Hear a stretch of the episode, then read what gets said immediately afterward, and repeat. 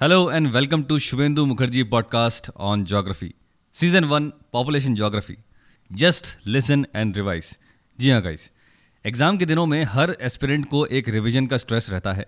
उसे लगता है कि मैं क्या वो पॉइंट्स याद रख पाया हूँ किसी पर्टिकुलर टॉपिक के। क्या मैं भूल तो नहीं गया हूँ? तो उसी एग्ज़ाम स्ट्रेस को, उस रिवीजन स्ट्रेस को दूर करने के लिए हमने ये पॉडकास्ट स्टार्ट किया है। आपको करना क्या है? आपको सिर्फ़ सुनना है और रिवाइज करना है। So please listen carefully and enjoy this revision process आज का एपिसोड पॉपुलेशन थ्योरीज के ऊपर है। सो so, इस टॉपिक में हम सब कुछ डिस्कस करेंगे सारे इंपॉर्टेंट पॉइंट डिस्कस करेंगे जो रिविजन के लिए इंपॉर्टेंट है। Right from demographic transition theory to Sadler and all the way to Ricardo तो शुरुआत से शुरुआत करते हैं सबसे पहले बात करते हैं डेमोग्राफिक ट्रांजिशन थ्योरी के बारे में। बड़ी ईजी और फ़ेमस थ्योरी है। अगर आसान भाषा में कहा जाए कि डेमोग्राफिक ट्रांजिशन थ्योरी की कहानी क्या है तो कहानी बड़ी सिंपल है, ये थ्योरी बात करती है कि वर्ल्ड पॉपुलेशन ने एक ट्रांजिशन दिखाया है। रूरल एग्रीकल्चरल सोसाइटी से अब वो एक अर्बन मॉडर्नाइज्ड इंडस्ट्रियलाइज सोसाइटी बन गई है और ये ट्रांजिशन जो है कुछ स्टेजेस के अंदर डिवाइड है, stage one, two, three, four. तो डेमोग्राफिक ट्रांजिशन थ्योरी से जुड़ा हुआ पहला इंपॉर्टेंट पॉइंट ये है कि ये theory trends of fertility and mortality पे आधारित है और ये ट्रेंड्स लिए गए हैं यूरोप नॉर्थ अमेरिका और यूएस के। उसके बाद इस थ्योरी को सबसे पहले दिया है डब्ल्यू एस थॉम्सन ने, जी हाँ डब्ल्यू एस थॉम्सन ने 1929 में इसको दिया और उसके बाद 1945 में इसको फ्रैंक डब्ल्यू नोटिस्टिन ने रिवाइज किया। ओरिजिनली थ्योरी के चार स्टेजेस हैं, लेकिन कुछ इसके फ़ेमस वर्जन भी मौजूद हैं। जैसे सी पी ब्लैकर ने इसके पाँच स्टेजेस बताए हैं और कार्ल सैक्स ने इसके चार स्टेजेस बताए हैं। तो चलिए देखते हैं इसके स्टेजेस कौन कौन से हैं। स्टेजेस ऑफ़ डेमोग्राफिक ट्रांजिशन पहला स्टेज है स्टेज वन जिसका नाम है हाई स्टेशनरी स्टेज इस स्टेज के अंदर पॉपुलेशन जो है, वो स्टेशनरी रहती है, यानी कि बढ़ती नहीं है। क्या हो रहा होता है? इस स्टेज के अंदर हाई बर्थ रेट और हाई डेथ रेट दोनों ही हैं, जिसकी वजह से पॉपुलेशन स्टेशनरी हो गई है। अगर फैक्ट्स की बात करें तो दोनों ही बर्थ रेट और डेथ रेट यानी कि फर्टिलिटी और मोर्टिलिटी 35 पर थाउज़ेंड है। इस स्टेज को प्री इंडस्ट्रियल स्टेज भी कहा जाता है। तो ऐसे क्या कारण रहे कि ये स्टेज हाई स्टेशनरी रही और पॉपुलेशन नहीं ग्रोथ कर पाई? सबसे पहले देखते हैं कि भाई हाई बर्थ रेट क्यों रही? हाई बर्थ रेट इसीलिए रही क्योंकि सोसाइटी बड़ी ऑर्थोडॉक्स थी, बड़ी प्रिमेटिव थी और लैक ऑफ़ फैमिली प्लानिंग मौजूद था यहाँ पर यानी कि फैमिली प्लानिंग के बारे में किसी को कुछ पता ही नहीं था। इलिटरेसी बड़ी ज़्यादा थी और एक बड़ा फैमिली साइज़ जो है, एक इंसेंटिव माना जाता था क्योंकि ज़्यादा लोग होंगे फैमिली के अंदर तो ज़्यादा फैमिली इनकम होगी। कुछ जगहों पर रिलीजियस बिलीफ की वजह से भी फैमिली को बड़ा किया जाता था। अब डेथ रेट्स हाई क्यों रही? उसका कारण यह है कि उस वक्त क्योंकि सोसाइटी बड़ी प्रिमेटिव थी तो एपिडेमिक्स और पैंडेमिक्स जो हैं बड़े आया करते थे। और उससे लड़ने के लिए हमारे पास जो हेल्थ इंफ्रास्ट्रक्चर था, बड़ा अच्छा नहीं था। Lack of clean drinking water sanitation hygiene epidemics ये बार बार आके मोर्टेलिटी रेट्स को बढ़ाया करते थे और खासकर इन्फेंट मोर्टेलिटी रेट बड़ी ज़्यादा हुआ करती थी। बच्चे बहुत जल्दी मर जाया करते थे और यही कारण है कि लोगों ने ज़्यादा रिप्रोड्यूस करना शुरू किया। इसी वजह से क्योंकि birth rate death rate high रही तो ये यहाँ पर पॉपुलेशन स्टेशनरी रही। फिर आती है सेकेंड स्टेज जिसे कहा जाता है अर्ली एक्सपेंडिंग या पॉपुलेशन एक्सप्लोजन अर्ली एक्सपेंडिंग इसीलिए कहा जा रहा है दोस्तों, क्योंकि यहाँ पर हाई बर्थ रेट तो रही, लेकिन एक sharp decline of death rate देखने को मिला, जहाँ फ़र्स्ट स्टेज के अंदर डेथ रेट्स 35 पर थाउज़ेंड थी, वहीं सेकेंड स्टेज के अंदर ये 15 पर थाउज़ेंड हो गई, यानी कि बड़ी 50 परसेंट की यहाँ पे डिक्लाइन हमें देखने को मिलती है। साथ ही स्टेज के अंदर इंडस्ट्रियलाइजेशन अर्बनाइजेशन और मॉडर्नाइजेशन के ट्रेड्स विजिबल होते हैं, यानी कि थोड़ा थोड़ा ये शुरू हो जाता है। तो क्या कारण रहे जिसकी वजह से पॉपुलेशन एक्सप्लोजन हुआ? कारण बड़े सिंपल हैं कि भाई हेल्थ इंफ्रास्ट्रक्चर बड़ा हमारा अच्छा हो गया। अब एपेडेमिक्स और पैंडेमिक्स से लड़ने के लिए वैक्सीनेशन आ गए। स्मॉल पॉक्स जैसी बीमारियाँ जो हैं, उसके खिलाफ हमारे पास वैक्सीन आ गए थे। क्लीन ड्रिंकिंग वाटर सैनिटेशन जो है, वो इम्प्रूव हुआ, जिसकी वजह से अब मोर्टेलिटी रेट और खासकर इन्फेंट मोर्टेलिटी रेट कम होने लगी। तो एक तरफ़ बर्थ रेट ज़्यादा है, लेकिन अब दूसरी तरफ़ डेथ रेट्स कम हो गई है तो पॉपुलेशन अब ग्रो करने लगी, लोग बाग ज़्यादा जीने लगे। फिर आती है थर्ड स्टेज जिसे कहा गया लेट एक्सपेंडिंग और माइंड यू कि यहाँ पर पॉपुलेशन बढ़ रही है, लेकिन पॉपुलेशन की बढ़ने की दर सेकेंड स्टेज से थोड़ी कम है। ध्यान रखने वाली बात यह है गाइस कि इस स्टेज के अंदर पहली बार बर्थ रेट का डिक्लाइन देखा गया। जी हाँ declining birth rate and low death rate जिसकी वजह से एक स्लो पॉपुलेशन ग्रोथ रेट हमें देखने को मिलता है। और अब सोसाइटी जो है वो बड़ी हाईली अर्बनाइज्ड हो गई है, इकोनॉमिक डेवलपमेंट हो गया है और सोसाइटी ने अपना एक नेचर भी बदल दिया है। वो पहले एक एग्रीकल्चरल सोसाइटी थी और अब ट्रांजिशन होते होते अब एक हाईली इंडस्ट्रियलाइज सोसाइटी बन गई है। ऐसा बोला जाता है कि जितनी भी डेवलपिंग कंट्रीज़ हैं, जैसे कि इंडिया है, वो सब कंट्रीज़ जो हैं, वो इसी स्टेज के अंदर भी मौजूद हैं। तो क्या कारण रहे जिसकी वजह से बर्थ रेट डिक्लाइन हुआ? कारण बड़े सिंपल और ऑब्वियस हैं। क्योंकि सोसाइटी जो है, जिसने अपना एक नेचर चेंज किया है, अब वो एक हाईली अर्बनाइज सोसाइटी हो गई है। तो ज़ाहिर सी बात है, काफ़ी सारे लोगों ने गाँव से शहरों की तरफ़ माइग्रेट किया होगा। अब शहरों की तरफ़ जब आप जाएँगे तो वहाँ पर हाई कॉस्ट ऑफ़ लिविंग होता है। फैमिली साइज़ अगर आपकी दस है या पंद्रह मेंबर्स हैं तो उनको पालना पॉसिबल नहीं हो पाता। इसी वजह से लोगों ने क्या किया, नेचुरली अपने फैमिली साइज़ को रिड्यूस किया। साथ ही लोगों में अब साक्षरता भी आ गई, लिटरेसी भी आ गई। तो लोगों ने क्या किया कि अब अपने फैमिली साइज़ को रिड्यूस करना शुरू कर दिया। इंक्रीज स्टैंडर्ड ऑफ़ लिविंग बढ़ने लगा जब आपने फैमिली साइज़ को रिड्यूस किया। तो इसी वजह से अब बर्थ रेट्स के अंदर भी डिक्लाइन देखने को मिलता है। फिर आती है लास्ट स्टेज स्टेज फोर जिसे लेट स्टेशनरी कहा गया है। जी हाँ ये स्टेज के अंदर अगेन पॉपुलेशन जो है वो स्टेशनरी हो गई है, क्योंकि इस स्टेज के अंदर low birth rate and low death rate है। Society highly highly industrialize and highly mechanize हो गई है और growth of industrial urban society हमें देखने को यहाँ पे मिलती है। क्या कारण रहे जिसकी वजह से ये सब हुआ? वही कारण है, अब उन सब के अंदर इंप्रूवमेंट आ गया है। फैमिली प्लानिंग मेजर्स जो हैं, वो और इम्प्रूव हो गए हैं। लिटरेसी रेट अब और बढ़ गई है और फुल्ली ग्रोन अर्बनाइज सोसाइटी हमें देखने को मिलती है। ठीक है?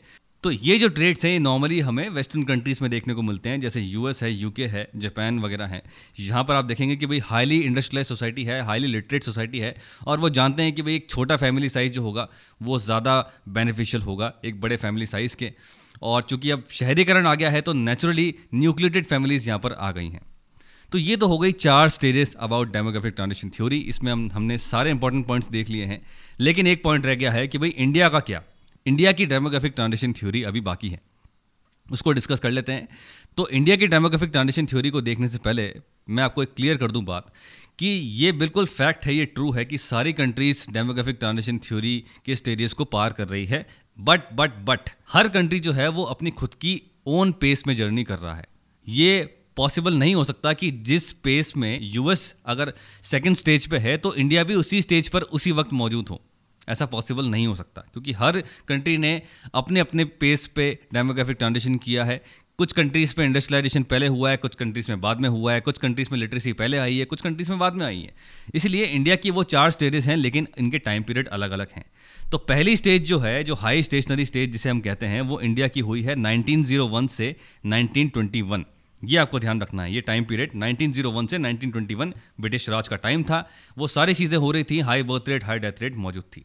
फिर आती है सेकेंड स्टेज ठीक है, जिसे हम कहते हैं period of study population growth ये है 1921 से 1951 के बीच में। और फिर आती है third stage very important the period of population explosion ये आपको ध्यान रखना है। इसका टाइम पीरियड कई बार पूछा जाता है। ये है 1951 से 1981 के बीच में।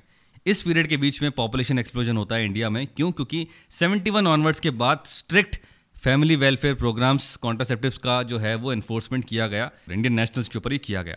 फिर है स्टेज फोर जो अभी चल रही है, ये 1981 से शुरू हुई और आज तक चल रही है। इसका अगर हम नाम बोलें, इस स्टेज फोर का नाम क्या है तो नाम आपको ध्यान रखना है high growth rate of population but a definite sign of slow down यानी कि पॉपुलेशन ग्रोथ रेट तो हो ही रही है, लेकिन स्लो डाउन हमें देखने को मिलता है। वो हम कैसे पता लगाते हैं? स्लो डाउन हुआ है। जब हम decadal growth rate of population देखते हैं।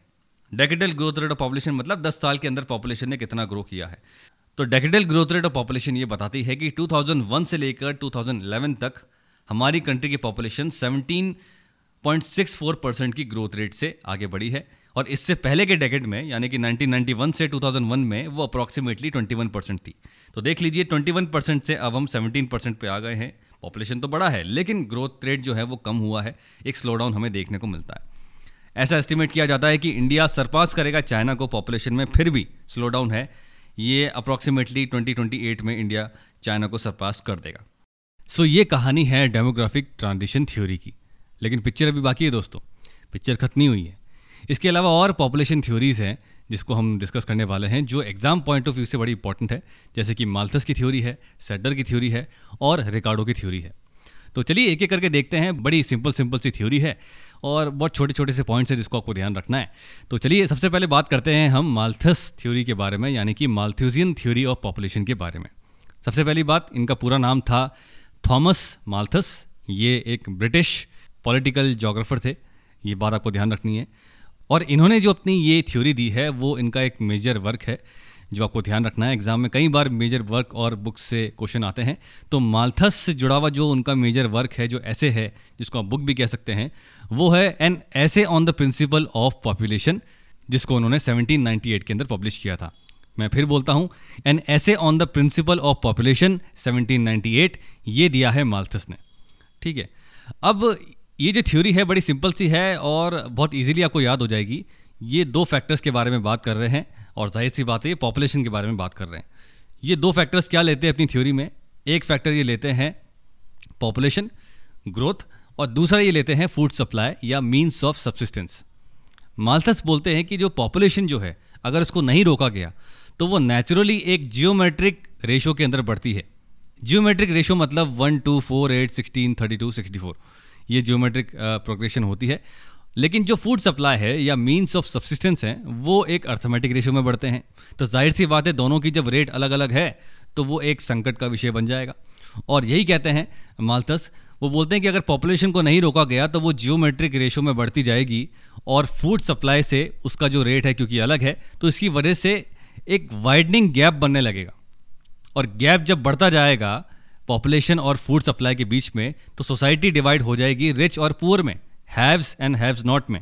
और इसको नहीं रोका गया अगर ये गैप को नहीं रोका गया तो गैप बढ़ते बढ़ते और बढ़ जाएगा और फिर सोसाइटी में आ जाएगा पॉवर्टी और मिजरी और अल्टीमेटली सोसाइटी जो है, एक मालथीजियन ट्रैप के अंदर फंस जाएगी, जिसमें से निकलना बड़ा मुश्किल है। ठीक है? तो ये मालथीजियन ट्रैप क्या है? ये वो पॉइंट है जहाँ पर पॉपुलेशन ने फ़ूड सप्लाई को सरपास कर दिया है। यानी कि पॉपुलेशन जो रेट है वो ज़्यादा है और फ़ूड सप्लाई बड़ी कम रह गई है।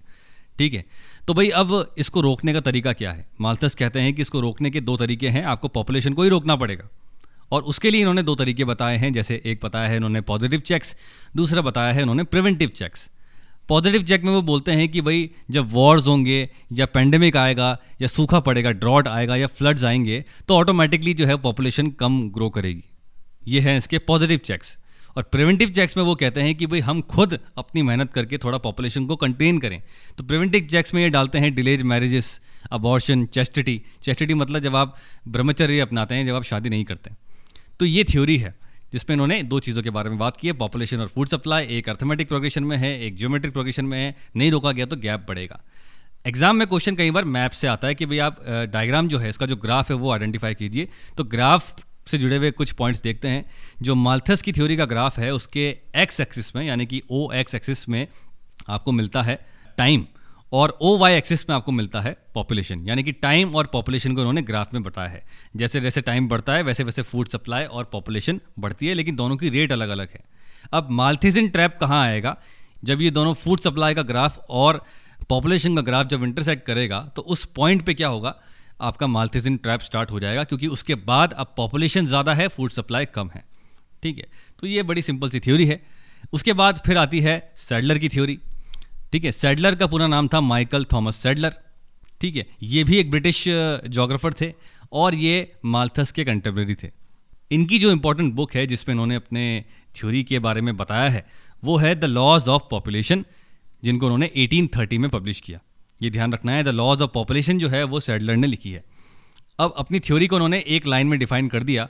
वह बोलते हैं कि population growth rate is inversely proportional to the population density मतलब इसका यह है कि भाई, अगर पॉपुलेशन डेंसिटी जहाँ ज़्यादा होगी, वहाँ पर ऑटोमेटिकली पॉपुलेशन कम होगी। तो दो फैक्टर ले लिए पॉपुलेशन डेंसिटी और पॉपुलेशन ग्रोथ वो ये बोलते हैं कि भाई, जिस एरिया के अंदर पॉपुलेशन डेंसिटी ज़्यादा है, यानी कि पर स्क्वायर किलोमीटर में लोग ज़्यादा बढ़ने लग रहे हैं तो वहाँ पर लोग नेचुरली कम रिप्रोड्यूस करेंगे।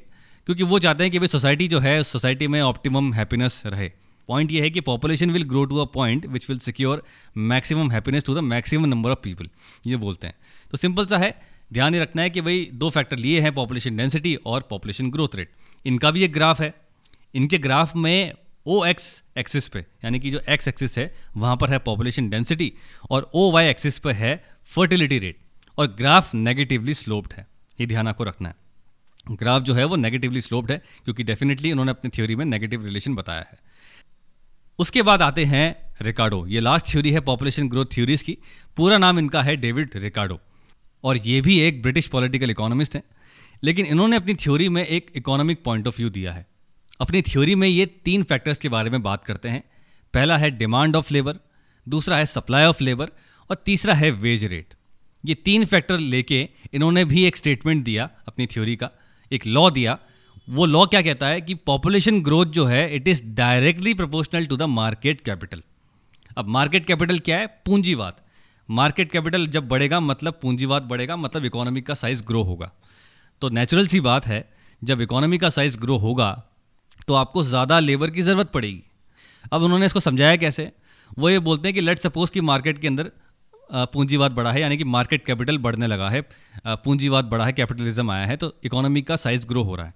उसकी वजह से क्या होगा कि अब आपको ज़्यादा लेबर फोर्स चाहिए, लेकिन एट प्रेजेंट उस वक्त लेबर फोर्स उतनी मौजूद नहीं होती।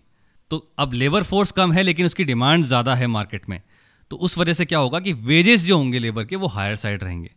सीधी सी बात है, जो चीज़ डिमांड में ज़्यादा है और वो मौजूद अगर नहीं है तो डेफिनेटली उसकी रेट्स बढ़ जाती हैं। तो यही होता है, जब मार्केट कैपिटल बढ़ता है, जब पूंजीवाद बढ़ता है तो ऑटोमेटिकली डिमांड ऑफ़ लेबर बढ़ती है। लेकिन उस वक्त उतनी डिमांड को फुलफिल करने के लिए सप्लाई ऑफ़ लेबर उतनी नहीं होती, इसीलिए वेज रेट बड़ी भी होती है। अब लेबर फोर्स क्या करती है? इस वेज रेट का फ़ायदा उठाती है। जो बड़ी भी वेज रेट है, इसका फ़ायदा उठाती है, वो चाहती है कि यार ये बड़ी भी वेज रेट को हम इसका फ़ायदा उठाएँ तो वो ज़्यादा रिप्रोड्यूस करती है। तो ज़्यादा रिप्रोड्यूस करेगी मतलब ज़्यादा वेज रेट मिलेगी। ज़्यादा लोगों को वेज रेट मिलेगी।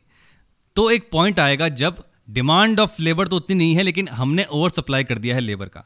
यानी कि लोगों ने ओवर रिप्रोड्यूस कर दिया। अब मार्केट में पूंजीवाद तो बढ़ा हुआ है, ठीक है, चलो आपने इसका फुलफिल करने के लिए उतना डिमांड कर दिया। लेकिन अब आपने ओवर सप्लाई ऑफ़ लेबर दे दी, उतनी डिमांड ही नहीं थी। तो आपने देखा होगा मार्केट में जब कोई चीज़ डिमांड में इतनी ज़्यादा नहीं है, लेकिन उसकी सप्लाई ज़्यादा है तो उसकी कॉस्ट अपने आप गिरने लगती है। तो यही होता है। जब मार्केट में डिमांड ऑफ़ लेबर मान लीजिए सौ आदमियों की है, लेकिन 200 लोग खड़े हुए हैं तो ऑटोमेटिकली वेज रेट कम हो जाएगा। अब जब वेज रेट कम होने लगेगा तो लोग बाग ऑटोमेटिकली रिप्रोड्यूस कम करेंगे। तो इस तरह से एक सोसाइटी में इक्विलिब्रियम आता है और उस इक्विलिब्रियम को उन्होंने समझाया है। और इक्विलिब्रियम में क्या होगा? Demand of labour supply of labour दोनों सेम हो जाएँगे।